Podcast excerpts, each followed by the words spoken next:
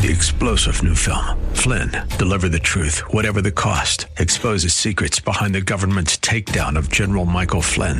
Flynn knew what the intel world had been up to. He ordered the first audit of the use of contractors. This set off alarm bells. He told the truth. He was the most dangerous person for Donald Trump to hire. They had to get rid of Flynn. Flynn, Deliver the Truth, Whatever the Cost. Available now. Watch it today. Go to Salem Now dot com. Salem Now dot com. This is Faith Talk Live with Rick and Dan, COVID style, thanks to StreamYard on Faith Talk Atlanta. Hey, it's Faith Talk Live. I'm Rick Probst. And I'm Dan Ratcliffe. He is a pastor, comedian, speaker, author, woodworking craftsman. Wow, he does it all. Gordon Douglas right there. Gordon, how are you? I'm doing great, thanks. I'm here in Philadelphia, the city of brotherly shove.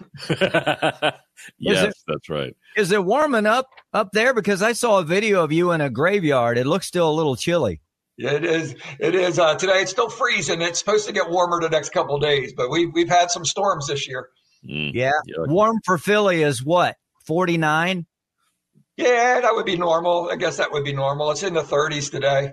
Gordon, we wanted to catch up with you. I did notice I stalked you just a bit on your Facebook. That's how I knew you did the uh, the word, which I thought was awesome. That whole, you went back to a church that I guess you attended uh, as a young man. And uh, it was built in, when did you say? eighteen or seventeen? eighteen eleven. Wow. eighteen eleven. And uh, great message that you shared on your on your Facebook page. Yeah, I've been making those word from the word videos. I think I'm up to one hundred thirty-two days now in a row, just since I've been quarantined. I make a little two minute video, two to three minutes called a, a word from the word, and it has a tickle and a truth. Huh. A tickle and a, so you do one, you'll be doing uh, one today then. Will that be the continuation of the, because you talked about the dash between the birth and the, and the death. Yes, how quickly time goes.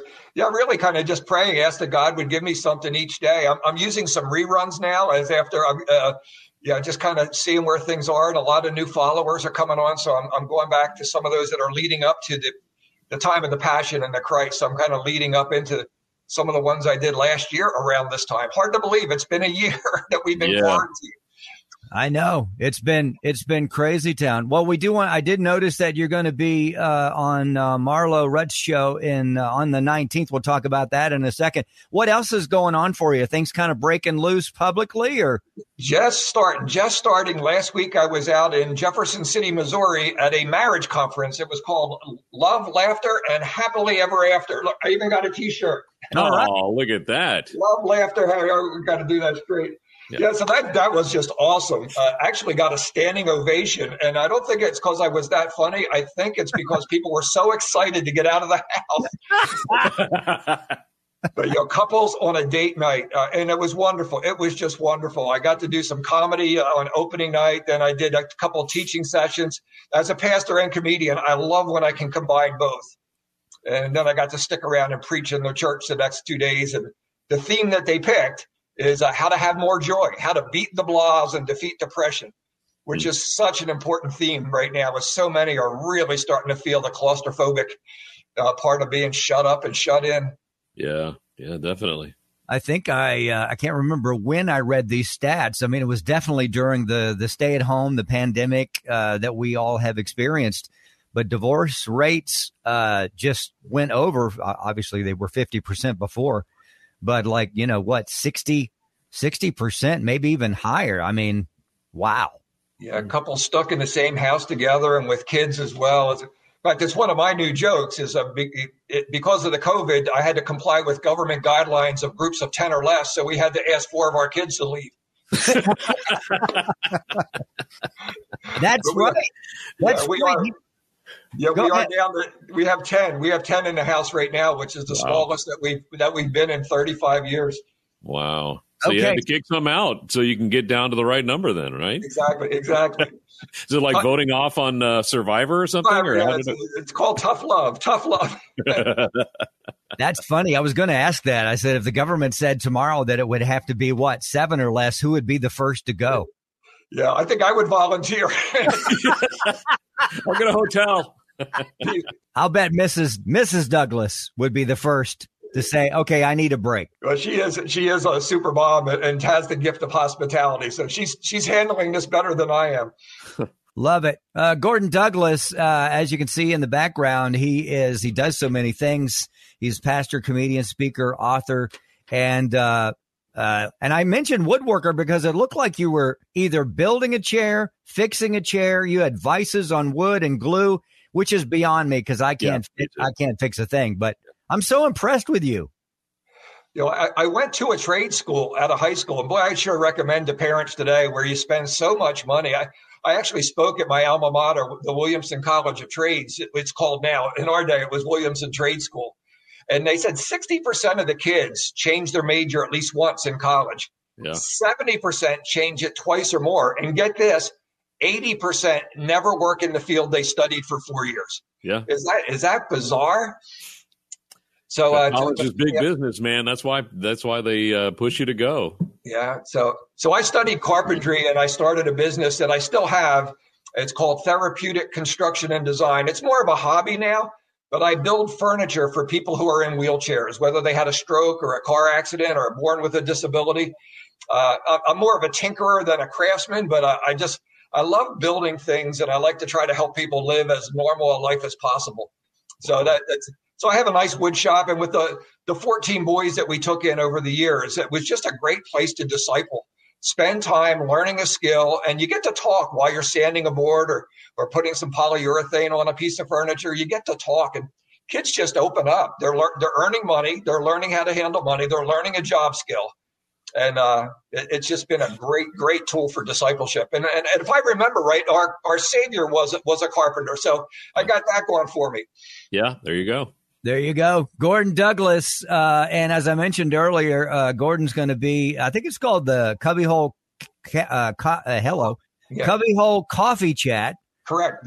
With Marlo Rutz. Is that going to be live or is that online? What is it? The nineteenth? Yeah, yeah, that's, that's live. And uh, yeah, Marlo does a great job interviewing a lot of the folks in our Christian Comedy Association and people in women's ministries. I'm one of the honored few men that get to be on. But they, they really address heart issues, what's going on with wives, mothers, children, as so many, even outside of uh, of COVID, uh, are frustrated. Uh, yeah, we don't have a lot of good examples anymore of what a good mom or a good wife is.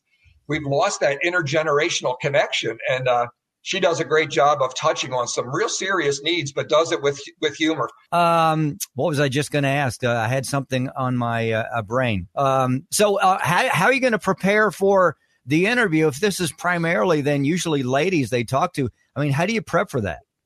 Well, she actually sent me a question and asked me, what's the greatest three things I had to overcome? What what adversity have I faced? Huh. And boy, I, I, as a man, there, there are certainly challenges. Uh, I do speak at a lot of men's conferences. As a father, there are certainly challenges. And in business, and, uh, you know, I've had some struggles in business, too. I, I've had the pleasure of going bankrupt twice because I'm not a good businessman. I have a big heart, but not a good business sense. And I, I just got into some trouble. So I've, I've overcome a lot of things. And uh, it's really kind of the theme of my book, which is which is called Growth Spurts and Growing Pains: The Struggles of a Skinny Stud Muffin. And, uh, I, I love I, it. I love, I love props. Look, I, I, you can see it without the glare. It's it really it. it's it's ten of the best things that I ever did that helped me grow and get closer to God, bring love, joy, and peace. And it's also honestly has ten of the stupidest things I've ever done, the growing pains, things that I wish I had not done that hurt me or hurt others. Mm. And uh, so so I, I'm sure we'll have some stuff to talk about for sure. Yeah, no kidding. Now, folks that have read that book, uh, what do they say to you after they've read it? I mean, who hasn't done stupid stuff, right? For somebody really to come out and tell you. I mean, I don't want to tell you all the stupid stuff I've done. Yeah, it, it was really embarrassing. And I actually just got a wonderful letter with a cash gift in it from a lady who had seen a book one of her kids had picked up. And uh, she sent me a gift saying that, yeah, she's been really going through a difficult time and the book just really touched her heart. The idea is every chapter, it's got thirty-nine short chapters, and every chapter begins with a few jokes. Whether it's about work, cars, money, kids, marriage, it's it's like a chicken soup for the soul, short stories, but it's got over two hundred jokes in it from the people I grew up in, you know, the Milton Burrells, the George Burns, yeah. and, uh, and some of the Christian comedy guys. And it ends with a little thought and a quote of something I wish I knew. because we're, we're not handing that stuff down to our kids. You know, what I wish I knew about dating. How do you find the right person in marriage? How do you know if you're ready? You know, what makes for a good marriage? So there's a few chapters on, on love, sex, and dating and marriage.